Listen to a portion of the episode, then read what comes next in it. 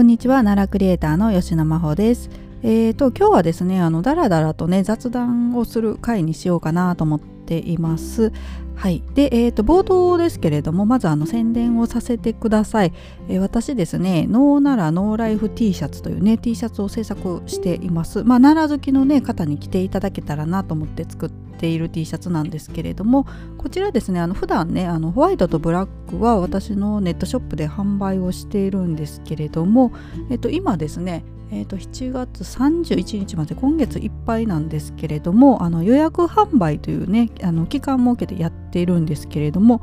この予約販売期間はですねあのカラーいろいろと、まあ40、40, 数種類ぐらいある中からですねお好きなのを選んでいただけるようになっています。はい、で、えーとえー、と31日まで予約受付して8月1日にねあの業者さんに発注しようと思ってるんですけど、まあ、そこからですねあのお盆休みありますので1ヶ月ぐらいちょっとかかる1ヶ月以上かかって、まあ、9月ぐらいになるかもしれないんですけどねその頃はあのお手元に届くという感じでえー、今販売しているところです。多分あの予約販売はねもう今年これで最後になると思いますのでぜひあの白と黒以外のね、えー、ノーナラのライフ T シャツをちょっと欲しいという方はですねぜひあのこの配信のね説明のところにリンク貼っておこうと思いますので、えー、気になる方は見ていただけたらなと思います。まあデザインもねどんなデザインかっていうのをちょっとなかなかね口で説明するのも難しいですのでそちらであの確認していただけたらと思っています。はいで、えーとまあ、雑談にねこれから入っていこうと思ってるんですけどこの,、まあ、あの T シャツというか私が作ってる奈良グッズ関連のことをまずお話しさせていただきたいんですけれども、えーと、T シャツですねあの、えー、最近買ってくださった方がいてねその方はですねあのわざわざですねあのお手紙をね送ってくださったんですあの購入後にね。で、えー、見てみたらですねあのかき氷の写真の絵を写真の絵っておかしいな写真をねくり抜いたやつをあのははがきの真ん中に貼って周りにねメッセージを手書きで書いてくださったはがきだったんですよ。でまあ所長見舞いっていうね意味も込められてると思うんですけどでそこで書かれてた内容がですねその方のえーと、私のね T シャツ買ってくださった方ってほとんどあのツイッターとかね SNS を見て、えー、ちょっとデザインね気に入って買ってくださった方とか多いと思うんですけどその方はですねあの奈良のねイベントになんかとあるイベントに参加したそうでそこでねあの一人来ておられたそうなんです。私が作った T シャツをね。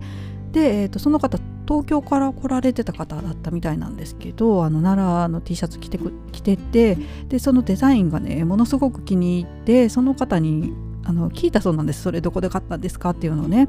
でそこでその方からあのお話ね、えー、この私が作ってるっていうのを聞いたんですかね。あのその方から聞いて、えー、探してあの今回購入させていただきましたっていう手紙だったんですよ。で本当に手元に届いて嬉しいですっていうようなね内容をくださってですね。いやもうめちゃくちゃ嬉しいなと思ってもいろいろ嬉しいですよ。あのこうやってなんかねあのメールとかね、あのデジタルでやり取りする時代にですねあの手書きのお手紙いただいたというのも嬉しいですしあの、ね、たまたま参加したイベントにね私の T シャツ着てくださってる方がねしかも東京の方で、えー、そういう風に着てくださってる方がいたっていうのも嬉しいですしそこでねあの T シャツ見つけて欲しくなってこうわざわざね探してその人に聞いて探してねこうやって買ってくださってたっていうのも嬉しいですしもうこんな嬉しいことばっかりねあの本当に ありがたいなっていう気持ちでお手紙読ませていただきました。もうこれはね本当にもう一生のね宝物にしていきたいと思っています。いやもうねなんか自分が作ったグッつねこういうふうにあの喜んでいただけるのが本当に私一番、えー、幸せなことだなと思っていますのでねまたこれからもあの喜んでいただけるようなものをね何か、えー、作っていけたらなと、はい、もう改めて思わせていただきましたもあの、ね、手紙くださった方にもね今まであの購入してくださった方にも本当に感謝しなきゃなっていうふうに思っています。はい、でも皆さんね本当にね購入した後ツイッターとかで写真ねあのわざわざ本当に時間作ってですねあの写真撮って文章も書いてねつぶやいてくださったりするんですよ。ねそれも本当に皆さんの時間使ってくださってますのでね。いや非常にありがたいですね。もうなんか、うん、感謝しかないですよね。もうどうこれね恩返ししていけばいいですかね。はい。もうあのありがたいなということでちょっとねそういうお話したいなと思って、えー、そういうことがありました。であとまあ感謝といえばですねあのこのスタンド FM さんまたねあのピックアップで私の配信取り上げてくださったんですよ。本当にありがたいですね。あのー、えっとね2回前の配信かなはい、で私あの、えー、っと奈良公園内にある水屋茶屋さんっていうねあのすごくあの雰囲気のいいお茶屋さんがあるんですよ。もう日本昔話に出てきそうなねあのかやぶき屋根のお茶屋さんなんですけどそのお茶屋さんのお話しした回をねまた取り上げてくださってですねあのしかもねインスタグラムねスタンド FM さん運営されててそこのストーリーズでもピックアップしてくださったんですよ。いやもう本当にありがたいですね。もういやあの運営さんいつも本当にありがとうございます。もうあの、ね、取り上げてくださってですね。またそれでねあの結構あのその水や茶屋のね配信聞いてくださった方もいたみたいでね。はいありがたいなと思っています。はいあすいません。今ちょっとお腹鳴りました。今日ちょっとお腹調子悪いんです。あであとですねごめんなさい。お腹なったっていう流れでこの話するのもどうかと思うんですけどあの外ね今工事をねめちゃくちゃしてるんですよ。私のあの住んでるマンションのね隣の隣ですね。で今家をで家を建てておられましてですね、はい、かなり工事の音が入ると思うんですけど、えーまあ、その音をねちょっと入るかなと思ってしばらく配信してなかったんですけどね。今日はちょっといろいろとお礼言いたくなってねあのちょっと撮ったんですけどね。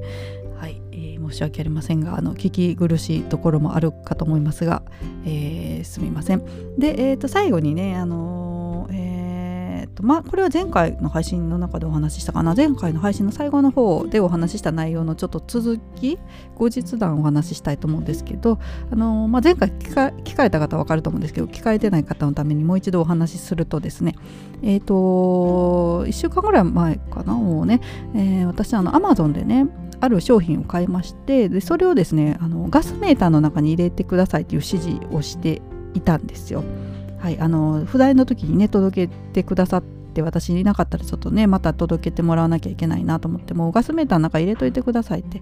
いうことで、えー、お願いしてで、えーと、その配達日ねあのメールで送られてきますよね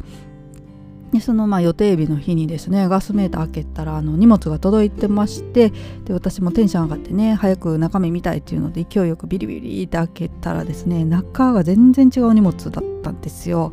でそれがですねあの下の階のねマンションの下の階の方の荷物だったんです。でまあ住所ね 全く確認せずにもうねあのガスメーターにその日届くっていうのでも思い込んじゃって自分のだと思い込んでね開けちゃったんですよ。て申し訳ないなと思ってで下の階のところ行ってねあのインターホン押したけど出られなかったんでもうあの手紙をね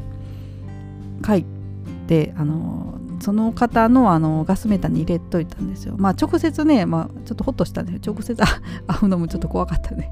まあね一度行って、うん、あれあれだったんでちょっと手紙をね書いてまたガスメーターにその入れといたんですよね。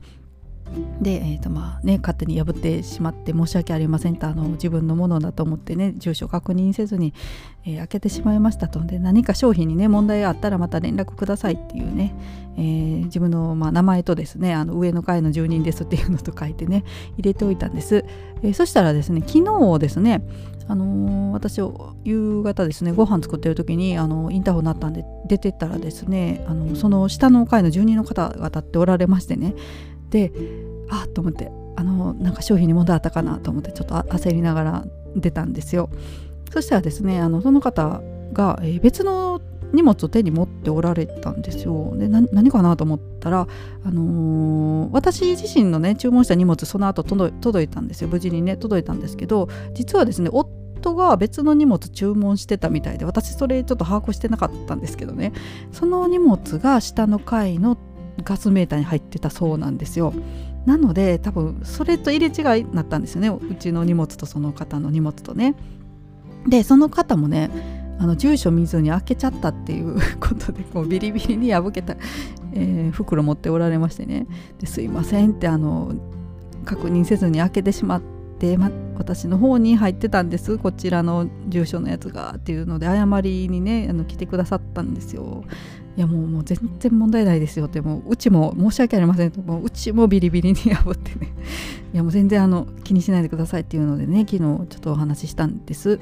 でまあ、なかなかね今の時代こうマンションの方ねあの知らなかったりするじゃないですか下の階の方。まあすれ違うって挨拶することあったんですけどねこうやってお話ししたことなかったんですけどいやもうものすごくいい方でよかったなと思って。いやいやまあお互いねちょっと同じような感じでこうちょっとビリビリに破っちゃったっていう感じなんですけど。いやいやもう本当にでもあの良かったです。いい人でね。はい。まああのね、わざわざあの上の階まで来てくださってそういう風にねあのまた持ってきてくださってね。いやもうその方にも本当に感謝だなと思いました昨日はね。はい、えー、というわけであのあと荷物がねちょっとどうだったかお話ししとしておこうと思って、はいえー、続きでねお話ししてみました。はい。というわけで、今日はね、あの雑談の配信でもう10分なのでね、これでお話やめようかなと思うんですけど、えっ、ー、と、またね、今後もあの奈良のね、お話は続けていこうと思っています。ちょっとね、また新しくね、あの奈良グッズ作りたいの、ちょっとアイデア浮かんだんで、これ実際ね、形にできるかは、えーと、デザインしてみなきゃ分かんないんですけどね、あの、うん、本当にあの、ね、頭に思い描いたものができるかちょっと分かんないんですけどまたその話もね、えー、今後していけたらと思っております。はいというわけで今日もですね最後まで聞いてくださいましてありがとうございました。それではまたさようなら。